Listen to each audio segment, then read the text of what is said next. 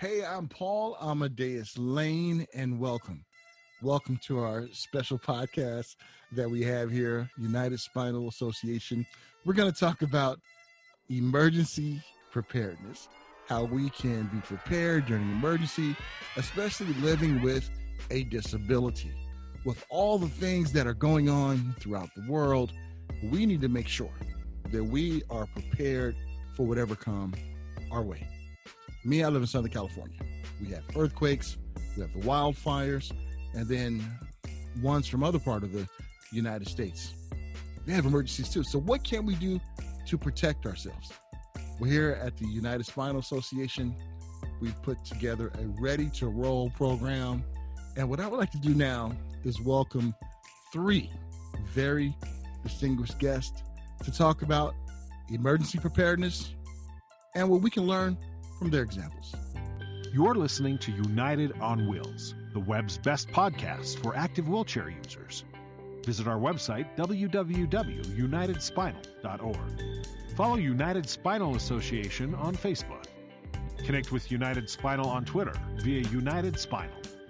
Gretchen, why don't you start? Why don't you uh, let us know who you are, what you represent, and then we'll dive into why being prepared for a disaster is so important especially where you're at in Puerto Rico? Yes, uh, my name is Gretchen Dillon. I am a T4, T5 spinal cord injury survivor or patient. I don't know how, how to say that. Um, so my accident is a gun accident.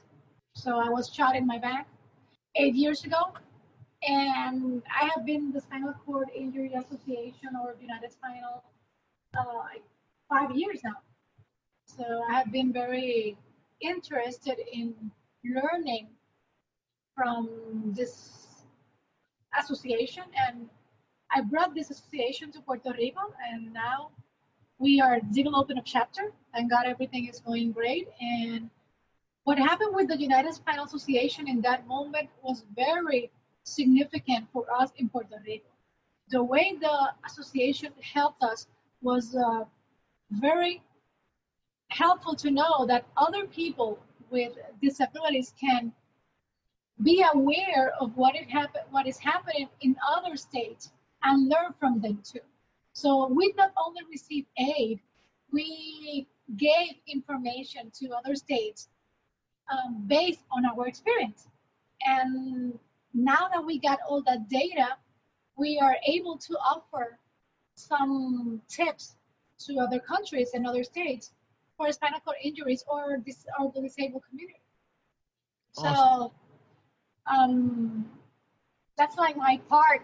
I'm a spinal cord injury uh, member of the United Spinal Association, and I went through Maria Hurricane Irma, and in January we had an earthquake here in Puerto Rico, especially from the south part, and I am in the south, so we have a lot of loss here. And now we have a pandemic, as you know, as in the United States has too. So it has it has been a trial and error like for two years or three years now. So now our new normal of being prepared is just the way how it's supposed to be. Yeah, and I'm glad you share that with us, Gretchen, because we're gonna definitely come back and, and and find out a little more about when you decided to do some preparedness. What were some of the things that, that you did? So so we'll definitely definitely come back to you on that. Um, let's uh, let's hear from Ronell now. Ronell, tell us a little bit about yourself, uh, what you represent, and uh, and just introduce yourself to us, my friend. All right, uh, for everyone participating, hi, my name is Ronell Sinus. Um, 34. I'm a C4, C5 quad. Uh, four years post injury um, from Miami, Florida, 305 all day long.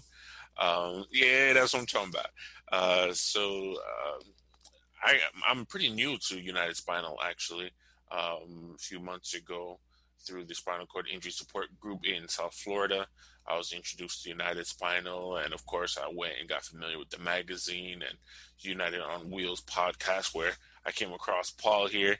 And um, being that I'm also very involved in broadcast, I just immersed myself in um, reading the content or listening to the content and reading the magazine to find out as much information as I can. And um, I'm still more along the lines of benefiting and taking from the organization before I've had the chance to give back. But it's been amazing just to hear the experiences, like uh, Gretchen was saying, from different areas and different people, and just kind of I can relate to that. And um, even yourself, Paul, I found myself relating to a lot, being uh, higher levels um, quads, and just still wanting to pursue our careers, and um, just different people and how they do different things, and those who've lived 25 years with the injuries, and those who've been dealing with it for a year. So um, United Spinal has really been a great resource to connect with other people, whether personally over Zoom or just to hear their story being told. Um, I'm a long-time resident of Miami, been here since 92. Unfortunately, my family came here right before Andrew, so we've had a lot of experiences with hurricanes.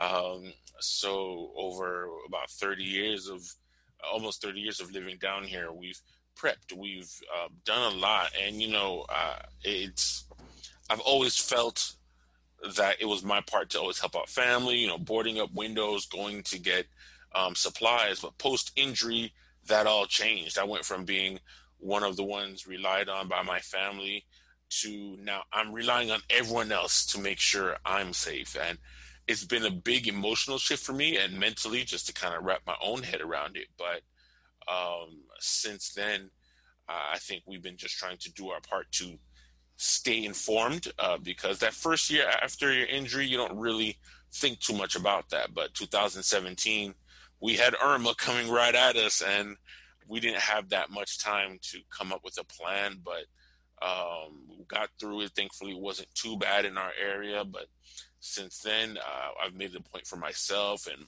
to make sure my parents are safe during these and other friends of the emergency services down here in Miami to kind of give them information. Of course, the support group as well has been amazing at providing some of these resources as well. Yeah, well, welcome aboard, my friend. We we're glad to have you here at the United Spinal Association, Sir Alex. Why don't you tell us a little bit about yourself and uh, and what you do out there for the community? Yeah, hi. Uh, so my name is Alex Ghenis. Uh, gosh, about 16 years out from the injury, so I think I'm I'm one of the older injuries here. Uh, and I you know, I currently am the founder uh, and head of Accessible Climate Strategies. Uh, so I do a lot of individual consulting around uh, adapting to climate change and making sure that uh, you know new green infrastructure uh, is accessible. Make sure that we actually have like wheelchair accessible electric vans because everything right now is internal combustion, right? Uh, so that's a lot of the stuff that I focus on uh, about, let me see. Uh, I had my accident in 04, so it was right around when Al Gore's Inconvenient Truth came out. Uh, and I found myself being very interested in climate change um, as kind of a larger just driver in society. Uh, I uh, went to school, really immersed myself even more in climate change. I saw the you know uh, uh, that we need to prepare no matter what and that the world is going to be different uh, you know uh, we're seeing that here in california right now with the fires right? Um, and uh, wanted to focus on adaptation. After i left school i started working on renewable energy storage uh, and said oh wow we need batteries to plug into these solar panels that only run during the day and i charge my wheelchair at night so I realize, you know, uh, everything that we're doing for switching around our society really hits me. Um, and renewable energy is important. I found that preparing and adapting to climate change um, is, uh, uh, you know, has a higher priority for people with disabilities. That's where we can really pursue social justice. Um, is uh, you know hitting that second part. So you know, I'm I I like to put things in context. Um, I certainly know the nuances of disaster readiness, but for me, it's kind of within this whole overarching sphere: what's happening in society, what's happening in the environment. Uh, me personally, you know, uh, uh in California here, we have two and a half types of disasters. Um, is we've got fire, um, and then the smoke that comes from the fire. Uh, we've got earthquakes. I live a half a mile from the Hayward Fault that may or may not be overdue for like a seven point. Um, and uh, you know, sometimes we get heavy storms. Sometimes now we're getting power outages um, uh, because they don't want those power lines to spark fires. So, uh, you know, it, it's it's something where I haven't personally had my power shut off. Um, I haven't hit, been hit by a fire or an earthquake. I've been hit by the smoke. Uh, but with all of that, it just makes me realize like it's so important to prepare. Um, so I'm interested in that. I, I uh, love working with um, uh, you know United Spinal uh, to help out about that, and just really happy to be on the podcast.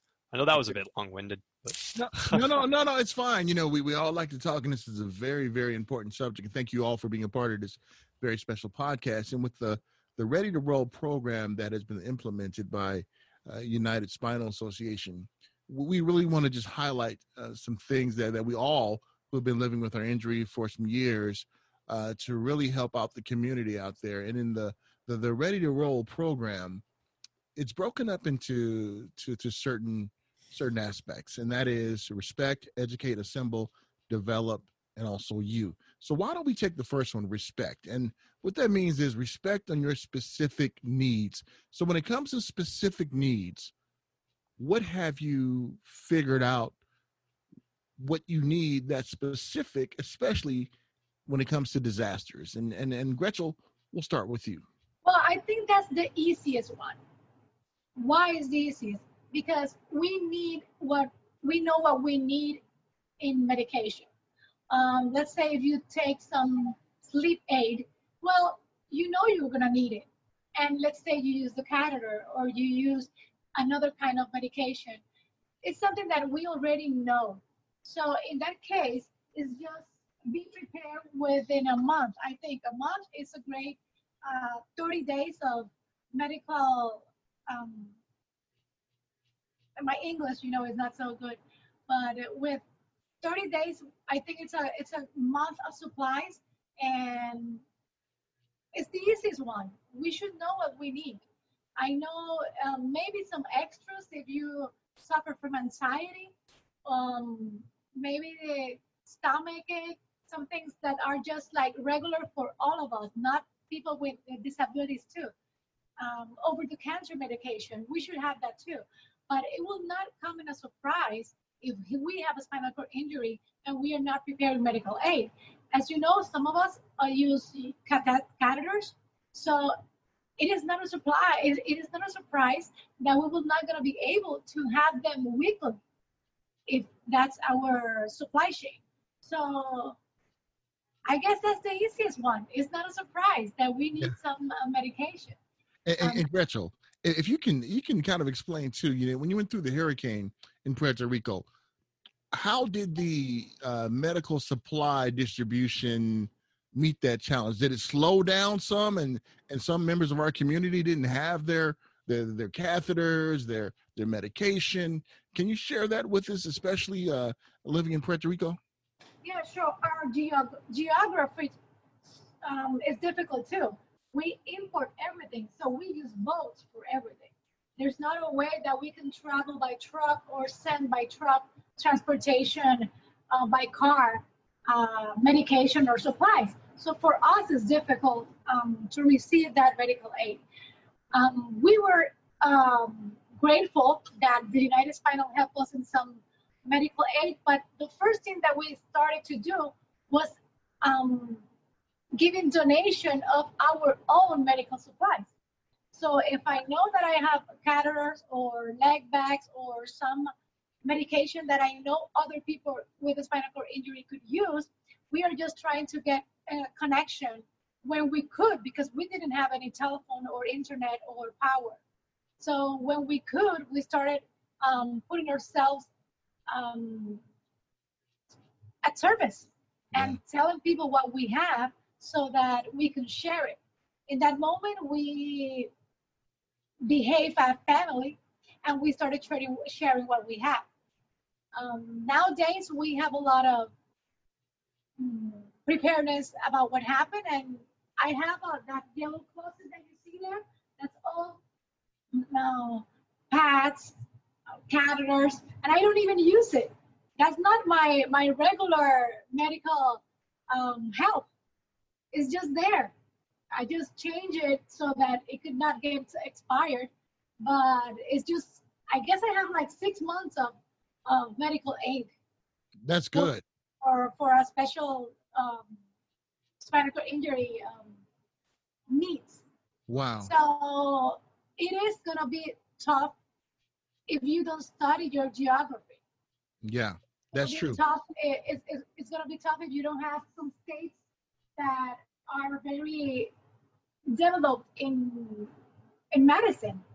I Yeah. know there are some states that are poor or more poor than others.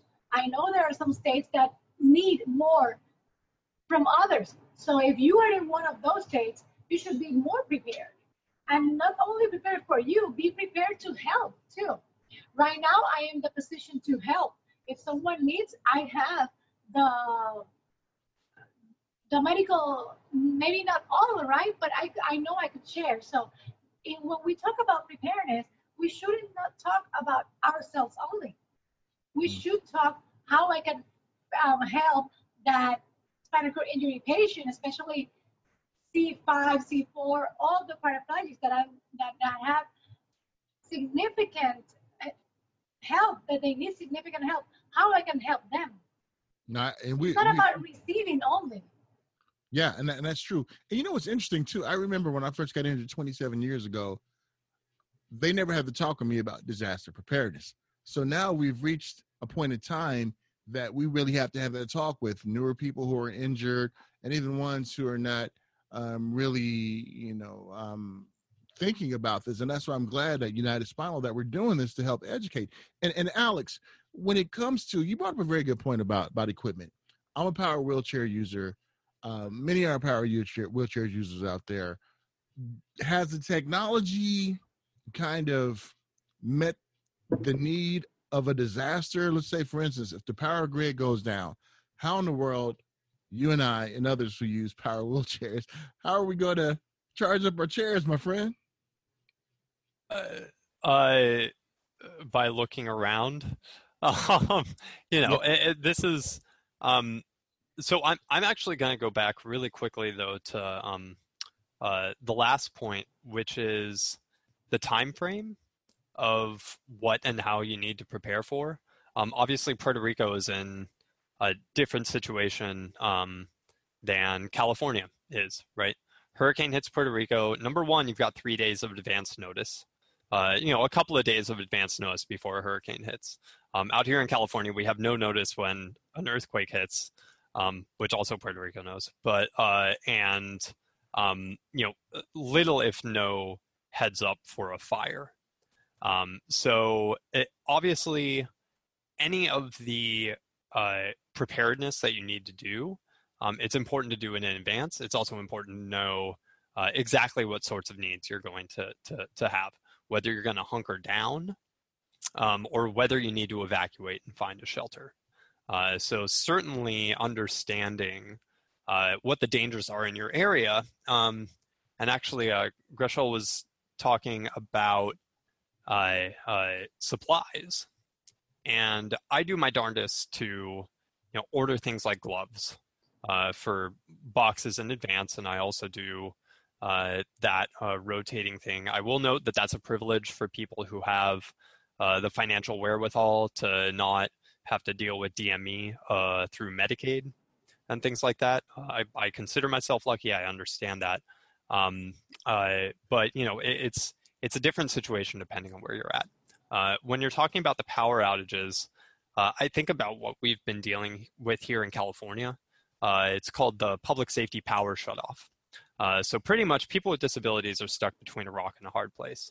Where uh, here in California, we uh, the the the utilities have not taken care of their power lines well enough and not trimmed trees around them. And then we've had too many people moving right next to forests, so we need all these you know little power lines going wherever.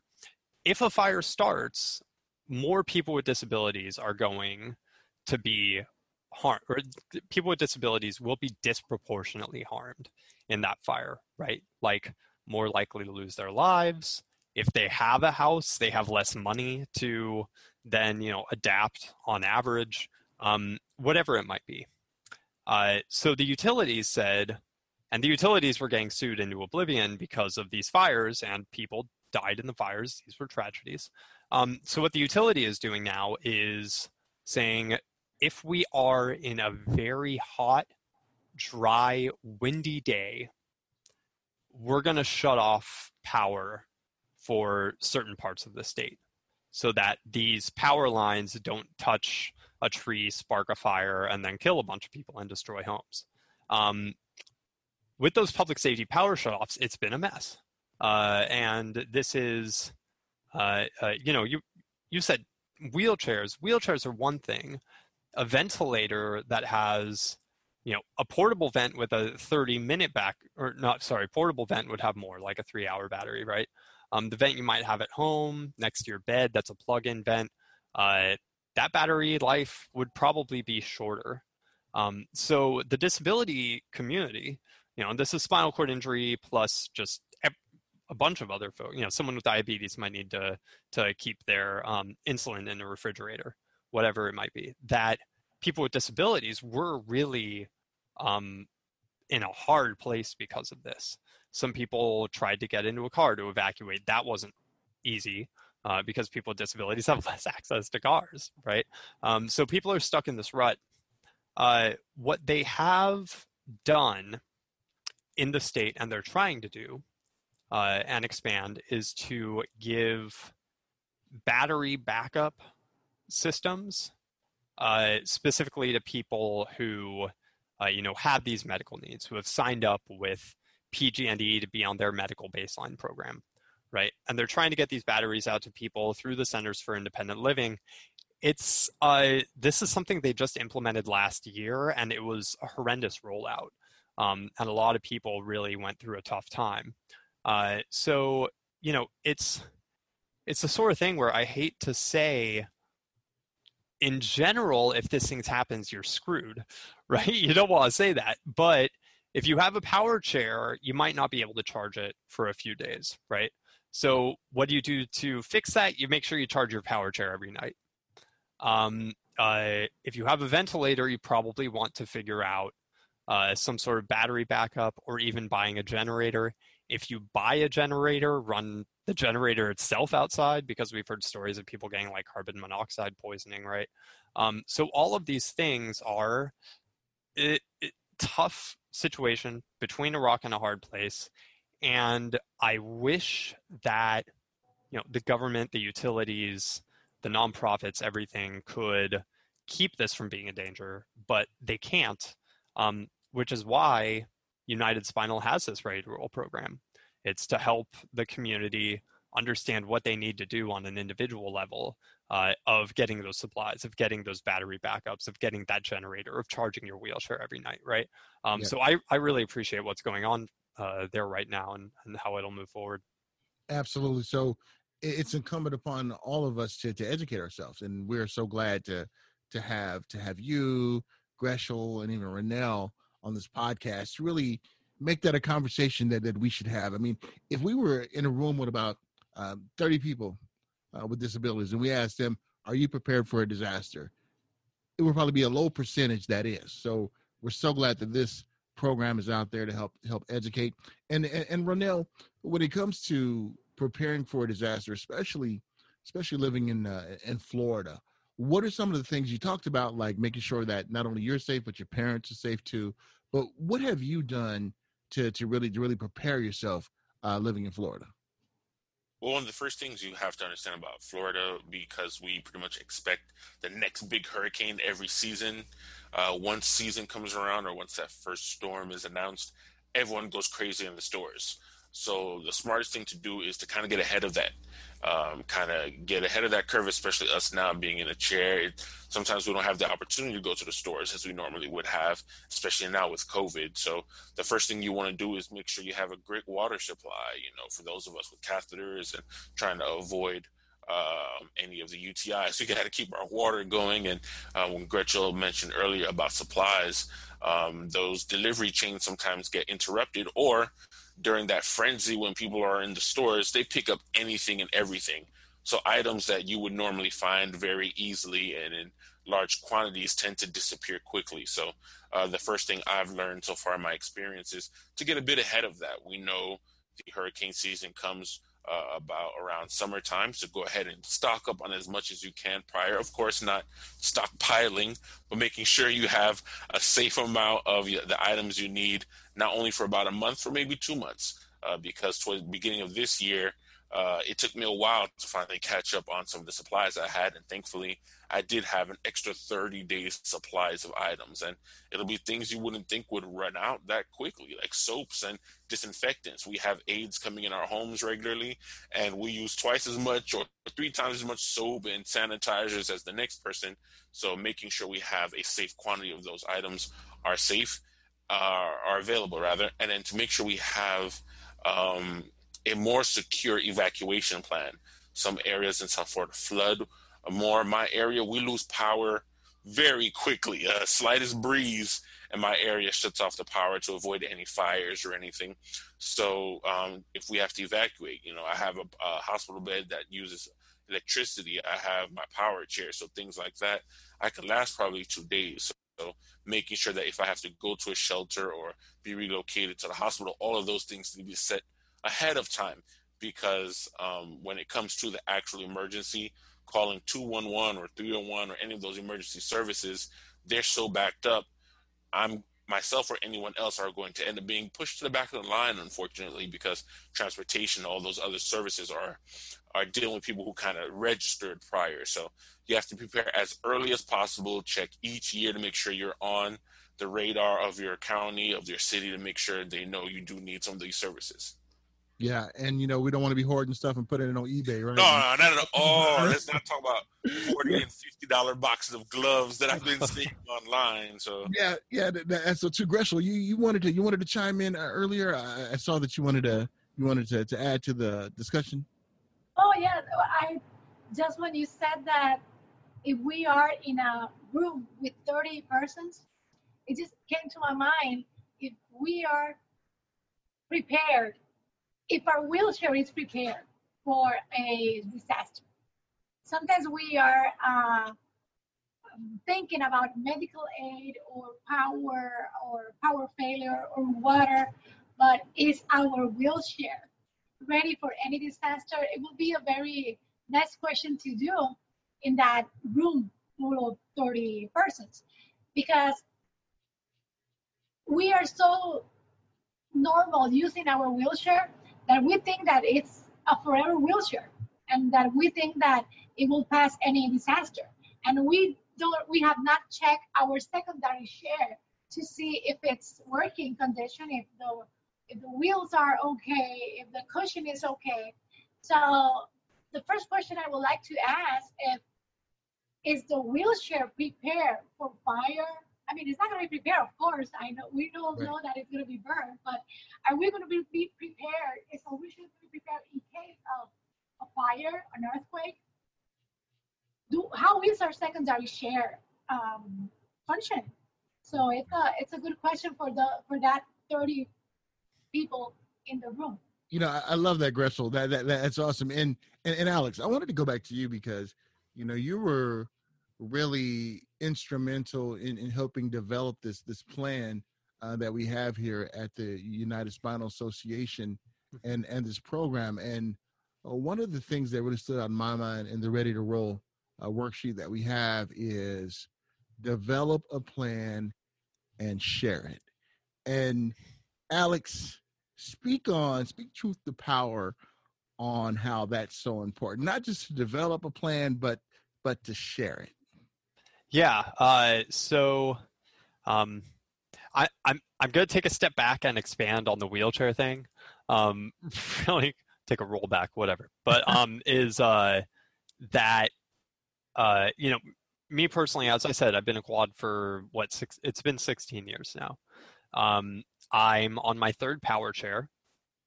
Um, I you know the first one got donated to a local nonprofit. Um, the second one uh, I keep downstairs in my apartment building, like locked up with a cable lock next to the bike rack, right? And I'm sure that you know I've got this 40 unit apartment building. People are like, why the hell is there a power chair down here?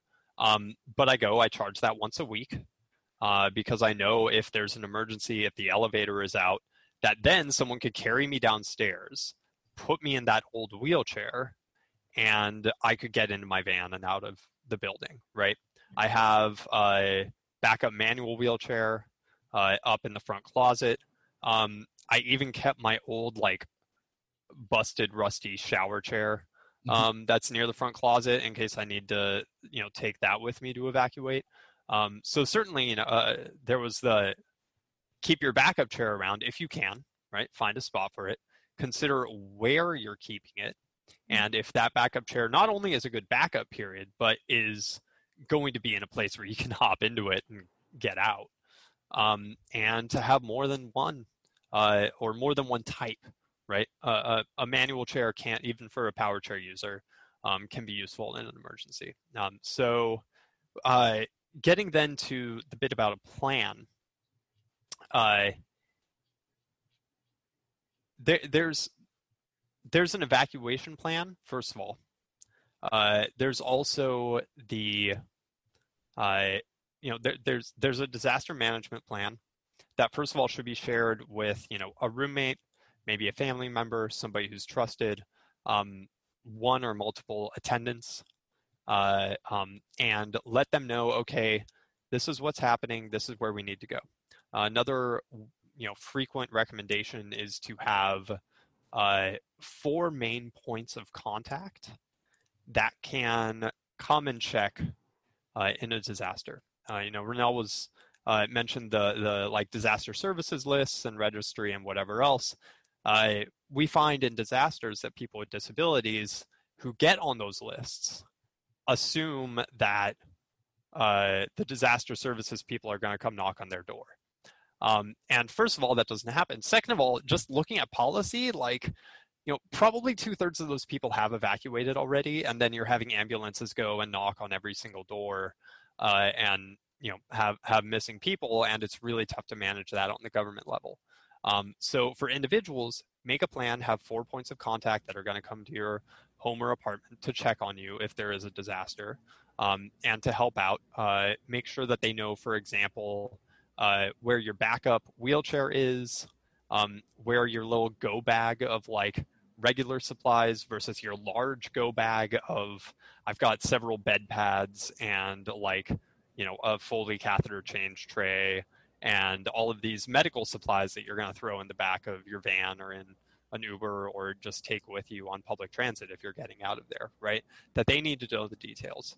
Um, the uh, I do recommend that uh, anybody, I mean, period, or just with a disability, has a up to date printed like quick rundown of your disability and disability related needs right?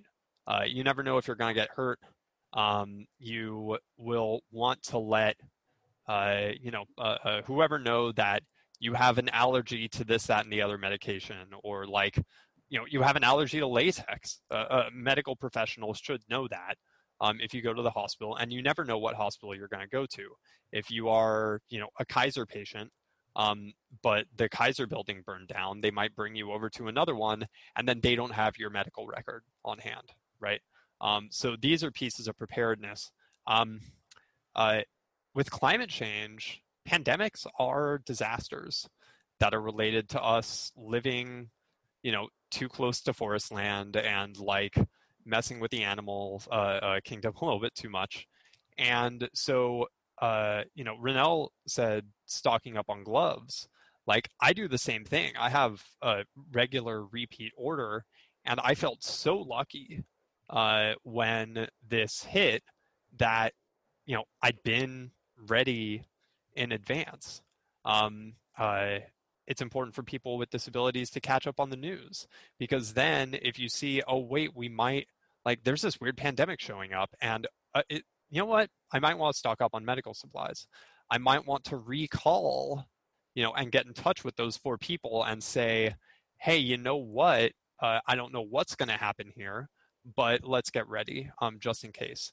If you're you know uh, uh in a situation like uh, or, or uh, Gretchen, when you have hurricane uh, coming and you have a couple of days of advance notice, you know, you don't know exactly where it's going to hit, but you can, again, get in touch with those neighbors, let them know, uh, share it, share that plan, and coordinate the help if you need to. Now, I appreciate you, sharing that, uh, Alex, because that that really, really helps us to focus on not only this plan, but steps that we can take to make sure that we have others aware of this plan as well. And and Ronell, you brought, you touched on a very very uh, important um, point, and that's sterile, uh, keeping germs away from, especially if we catheterize ourselves, if we have to do bowel programs. Um, and things like that. Once active pressure sore, if you yeah, got that, like pressure sore, yeah. yeah. And if uh, and if a person has to has to uh, uh, get a suction because of a trach, you know, all these different things um, that we have to make sure that we have a sterile environment. And so it sounds like to me, Ronell, you can add, you can speak to this too, and then the rest of the crew can do it as well too. That when we're not going through a, a pandemic or any disaster, we need to start getting all these things right now. And let's say a person has a challenge with with doing that right now. What what advice would you give to them?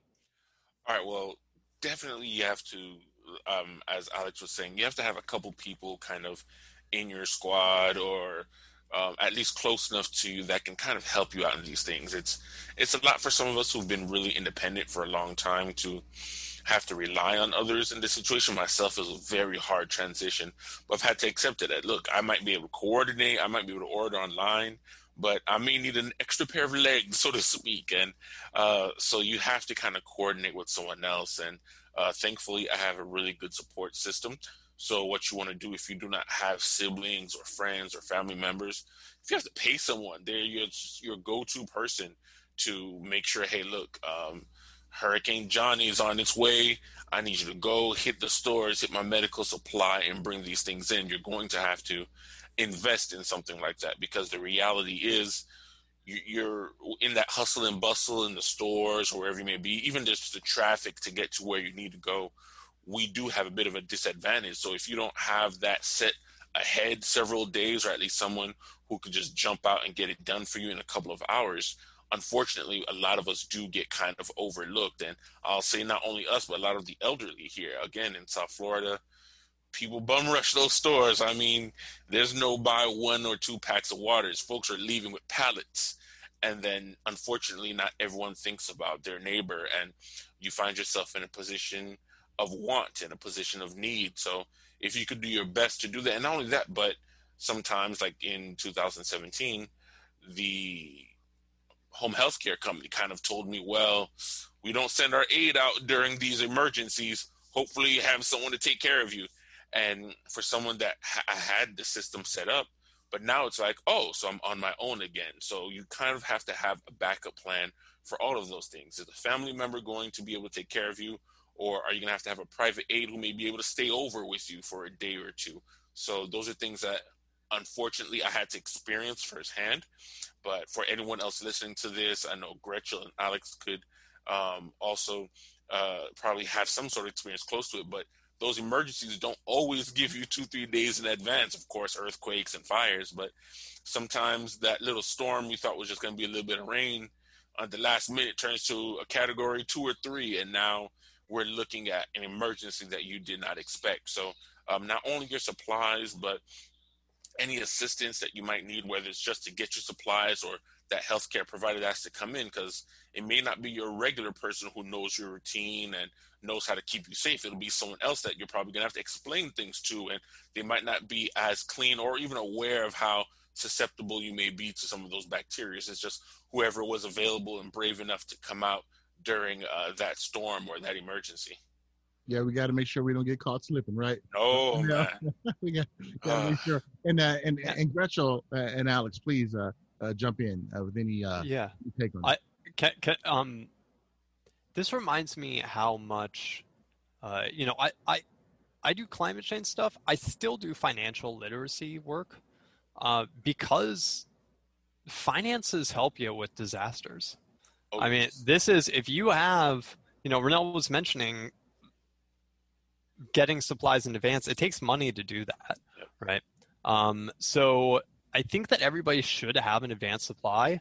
I mean, if and, and, and there's a certain pride aspect to saying, "Hey, here's a GoFundMe, help me get, you know, a, a month worth of gloves ahead of what insurance will pay for," um, or uh, you know, swallowing that pride again of I'm an independent para, or I'm you know independent quad who only works with attendance on my needs and now i'm going to have to ask a neighbor or you know a friend or whatever uh, to help me out.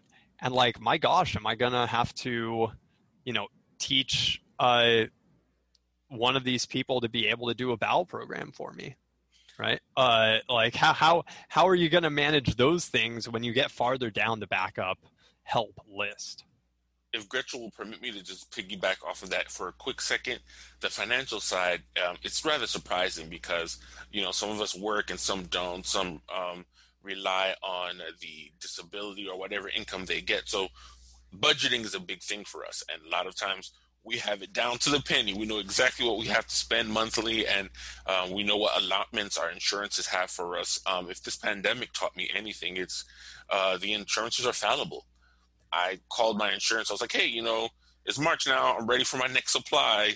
And they're like, there's none. You know, manufacturers are out. We don't know when the next uh, shipment of gloves are coming in. And um, even though they would normally cover the financial side of it, they did not have them on hand. So I can't turn and say, well, hey, Amazon has a couple boxes. Can you pay for it? They're not going to do it that way.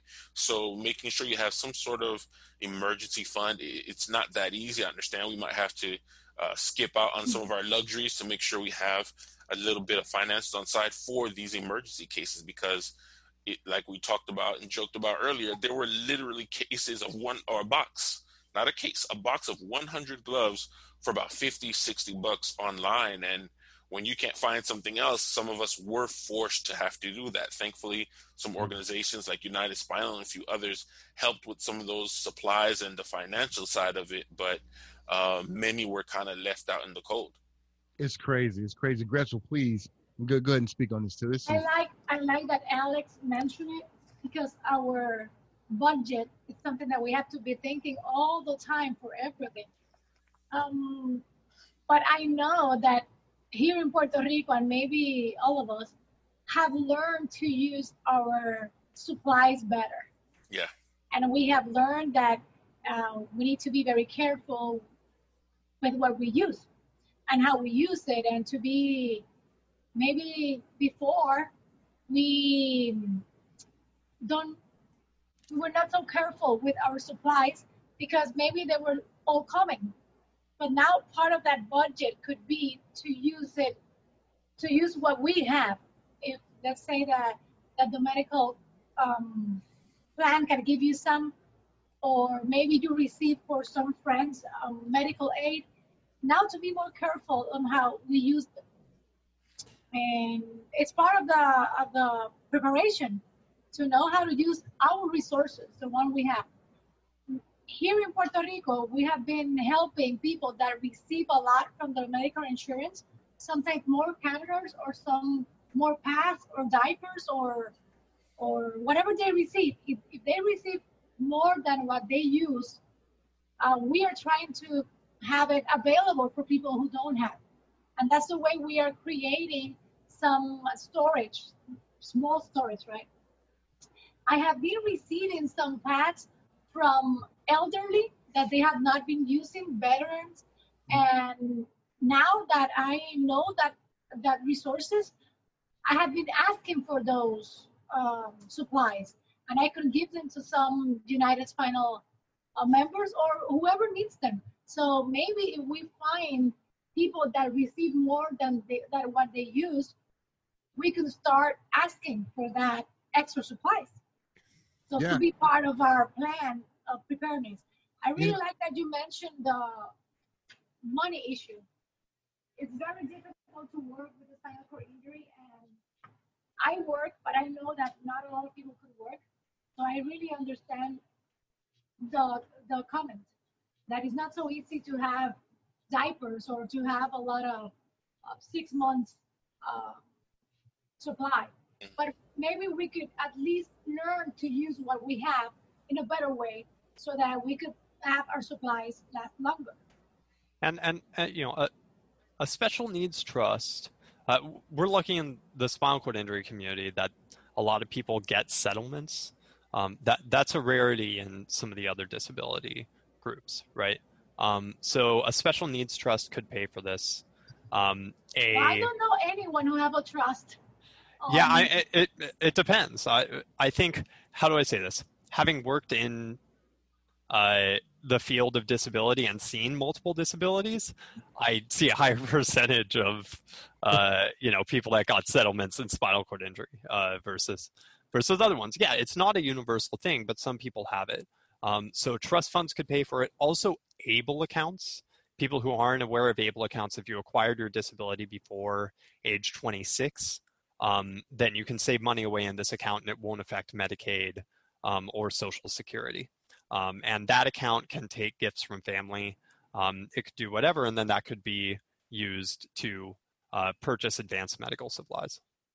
And you know, it seems like too um, that we have to come together as a community to make this happen. And it's good to have these conversations that can definitely help out our community out there, especially when it comes to disasters and being educating, educating ourselves of where we live, um, how things are changing, so that we won't be caught caught unaware.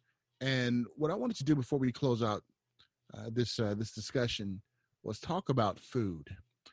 And I think oftentimes we don't talk about how important we need to have non-perishable foods and storing them correctly. I just found out uh, last last year that you can't really store canned goods in a garage if it gets a certain temperature because it spoils. So there are some things out there that we need to make sure we educate ourselves when it comes to non-perishable foods. And it doesn't mean gummy bears, doesn't mean ding dongs, all these other things that we Chips and chips snacks. and stuff like that. But the things that's going to help us out, like like water, definitely some water, but storing it correctly, and other things like that. And and and Gretchen, we'll go around the go around the, the room. Gretchen, when it comes to um, making sure we're prepared with non-perishable foods, what are some things that we can do to make sure that we are prepared for disaster? Well, I think we know the basics, right? Those canned food that we hate, we need to have it. There's no way to to avoid them because we don't have power and we don't have a lot of water and we don't have heat. So canned food is gonna be the option. But there are some other like uh, fruits that are dry, dry fruits. Is that correct? Mhm. Um, Yes. uh, that kind of walnuts of course they could help uh, replace them to replace the chips with uh, another kind of um, granos um, looking for the wording in- Crackers, probably. um, Or grain? well just try try to avoid those crackers those chips because Yeah. they are they are addictive Hey, in our regular positions Ima- imagine if you are with anxiety Yeah, So that junk food is going to be like more tasty for us in that moment. So I try to have it's it's difficult too because as Alex was saying, everything costs so much money. If we want to eat healthy, it's gonna be it's gonna be it's gonna cost more. So we need to start changing our snacks now so we don't have those craves on that kind of moment. Um, as, as we have been talking, preparedness is to be prepared now, today. It's like thinking if today is gonna is happen an earthquake, what's gonna happen? If today it's a fire, what's gonna happen? I'm gonna have the the snacks that I need that are gonna be somehow he- healthy.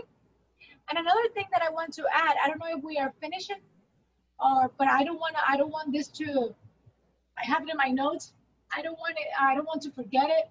Is that preparedness needs to be classified in different scenarios. So we need to think if there's an earthquake in my work, is there's an earthquake in my house, is there's an earthquake in a mall? What are my options? And sometimes we always think that earthquakes, fires, or hurricanes are going to happen in my house. But let's say that my house is is not suitable for a hurricane. So I need to think that my uh, preparedness is going to be in my sister's or my husband's or or my mother's because it's not going to be in my house because my house is not good for a hurricane. So something that I would like to mention, I'm sure Alex and um, Rona, Rona, is that how you say your name? Rona. Rona um, could add here that preparedness is not only to have our survival kit, it's to think what's going to happen if I am situated in another place.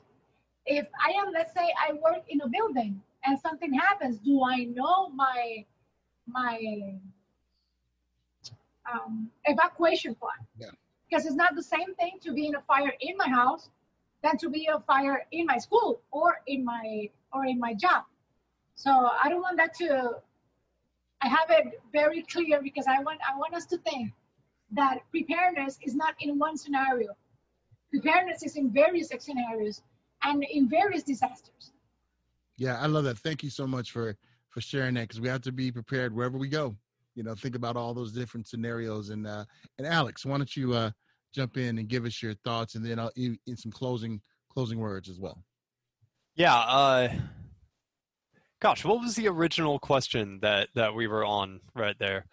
I See, it. I'm, I'm like a video game. I jump back and forth, but uh, it was it was talking about food preparedness and yes. and, and making sure that, that we do that and with some effective ways that we can do that. And then any any closing thoughts to Alex? hmm Um, so, uh, with food, you know, not only do you want it to be non-perishable, you want it to be uh, well-rounded. So, you know, you want to have a good enough fiber. Um, you want it to have, and, and and some of this is disability related, right? Fiber for um, uh, the extra things people deal with with their guts. Uh, protein uh, for you know uh, preventing and healing pressure sores. Like there's a lot of, of things where if it's possible to uh, find the right uh, mix of food, that's great. Um, uh, you know, dried fruit actually is another good one that can be pretty nutritious. Uh, you mentioned temperature. One of the disasters we haven't talked about is heat waves. Um, and, you know, I'm here with C5-6 spinal cord injury, and I sweat when I'm dysreflexic, but I don't sweat when it's hot. Um, and like Ronell, I don't know how the hell you live in Miami, but um, uh, you know, my my my roommate is like, you know, he's been an attendant for a while. He goes, "Oh yeah, all these quads in Arizona," and I'm like, "Arizona? Like, Yeah. you, what? I can't sweat, man. What the hell are y'all doing?" No, you know, But, uh, you know, what? I feel, I feel you, Alex. Being in California in the desert, I feel you. And the reason why Ronell is still in Miami is because of Bayside. That's why he's not leaving. Ah. air conditioning, air conditioning. well, and but what I had to do, Berkeley, we don't have AC in most of our places, right? Like I bought one of those little R2D2 looking portable ACs and hooked it up to my window, kind of janky. Like, but it, it's just it's what I had to do to keep myself healthy um, when that happens. You know, heat waves are just such a dangerous thing for uh, people with uh, especially certain types of uh, you know paralysis. So um, so that's that. Uh, you know, food, water. Obviously, having more water. Um, uh, uh, Gretchen was uh, talking about the you know being prepared no matter where you are.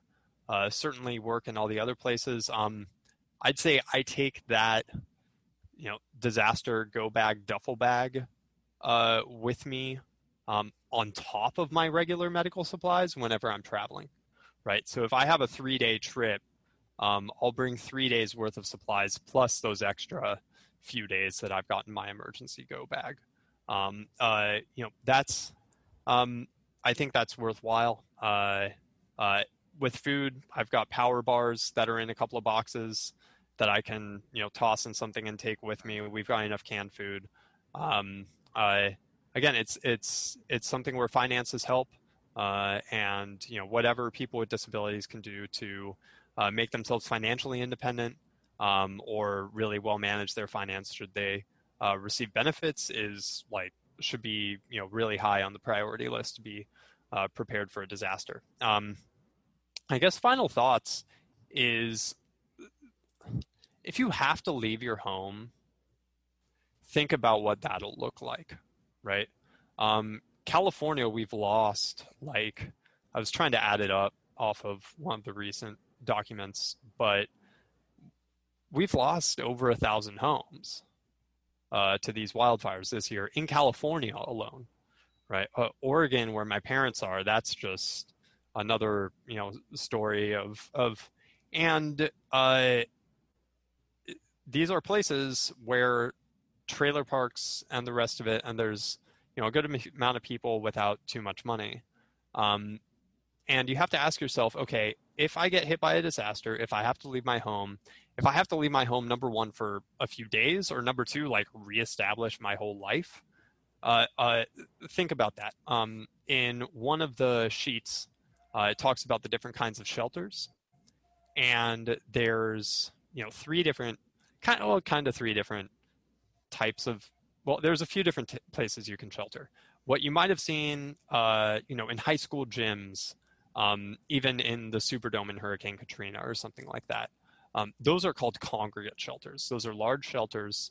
Um, the Red Cross usually manages those. Um, and you have to be a good advocate for yourself and then learn how to, uh, you know, navigate that space and get the supplies that you need.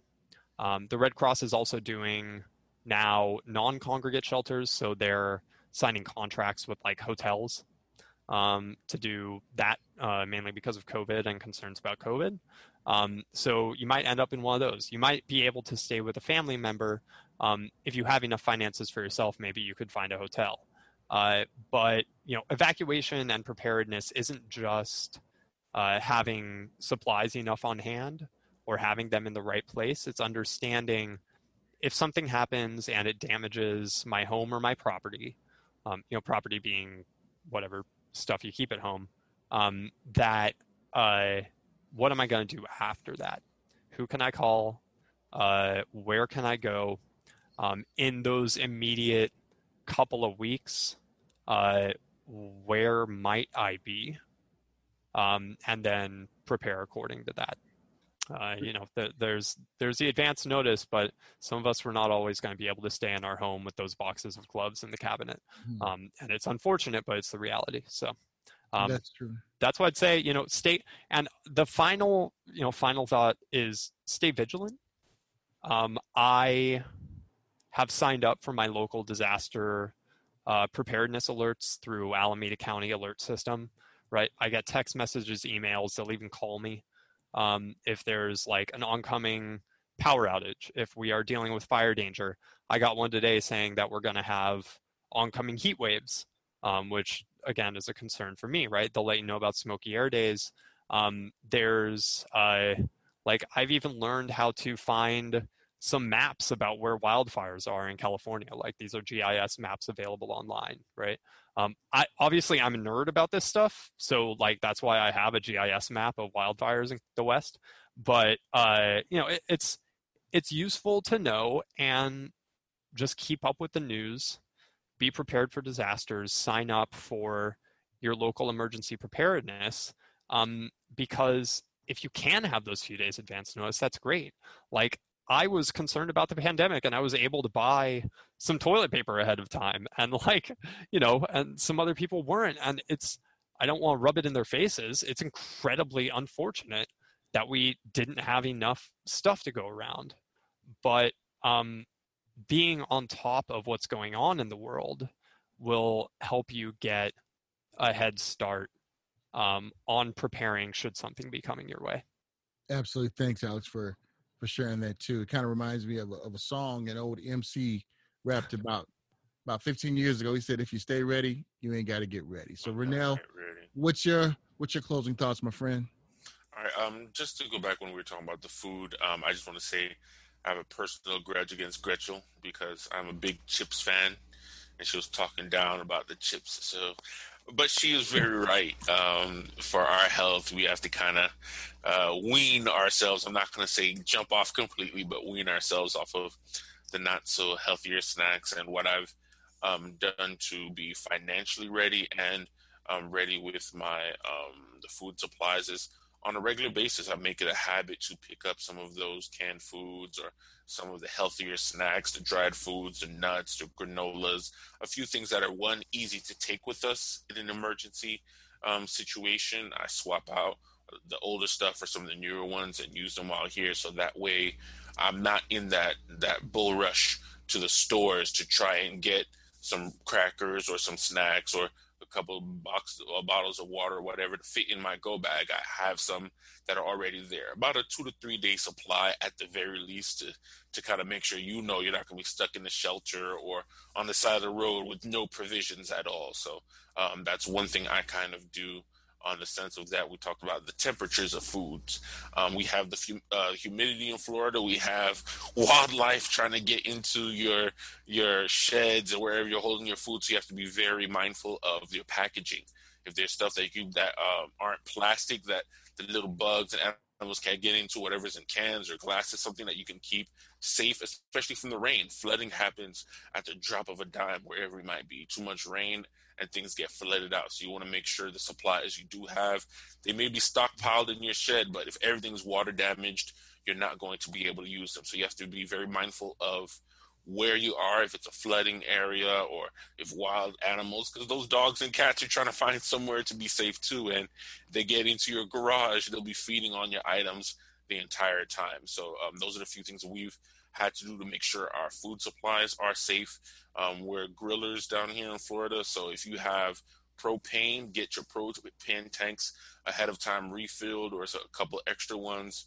Or if you have uh, your grills, have those um, things set. We've had literally family members bring all their meats from their house in two three days after everyone lost power, and at the very least, we had barbecues for two three days after a hurricane. It sounds funny and it's fun at the very least but the reality is we've actually helped feed neighbors. We've invited neighbors over who didn't have items or weren't able to get two or three bags of charcoal and you know people brought over their items and we just had a cookout outside you know. It was a great way to keep the kids entertained and get our morale up while still everyone sharing what they had in the community. So not everyone has lost that sense of community, and I, am glad to be in an area that kind of keeps that up. And I guess since everyone else had a final word, I'll throw one in as can, well. Can I cut in really quickly off yeah, of that? Ahead, is, um, it reminds me when you're stocking up on food, know what you're cooking uh, uh, capability is going to be if a disaster hits. If I have microwave food but the power's not working and oh, my yeah. microwave needs like 1100 watts, then that's pointless, right? That's why I've got that's why I've got power bars and just some other plain stuff sticking around. That's actually a big thing as well. You know, if you know personally you can't cook, you don't want to keep buying all these cooked um, items that need to be cooked. You know, you need something that you can warm up real fast or just eat cold as it is, whether it's canned tuna or or um, the protein or granola bars. I'm a big fan of granola bars as well. So something that is still nutritious, but that you can just kill on the go. Um, my final word. Um, I am, I guess, the youngest in the SCI game amongst our group here. And um, one thing I can say to other newer injured or those who are still trying to um, get their plans together, because, you know, I'm still figuring things out. i am taking a lot of what the three of you guys have said um, personally as well, so I can keep it for my own safety. Uh, but for anyone else who are, you know, five years or less, who are still trying to figure it out, these are the resources you should look into into your community in your city.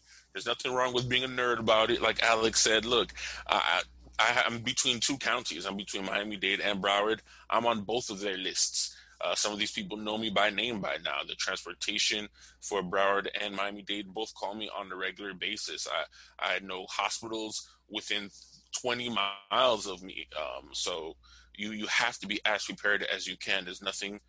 Um, there's no way to be over prepared because one hospital may be too full or the next one lost power. So as long as you have your options and you're prepared as best as you can, um, like we spoke about earlier, have a few people in your crew.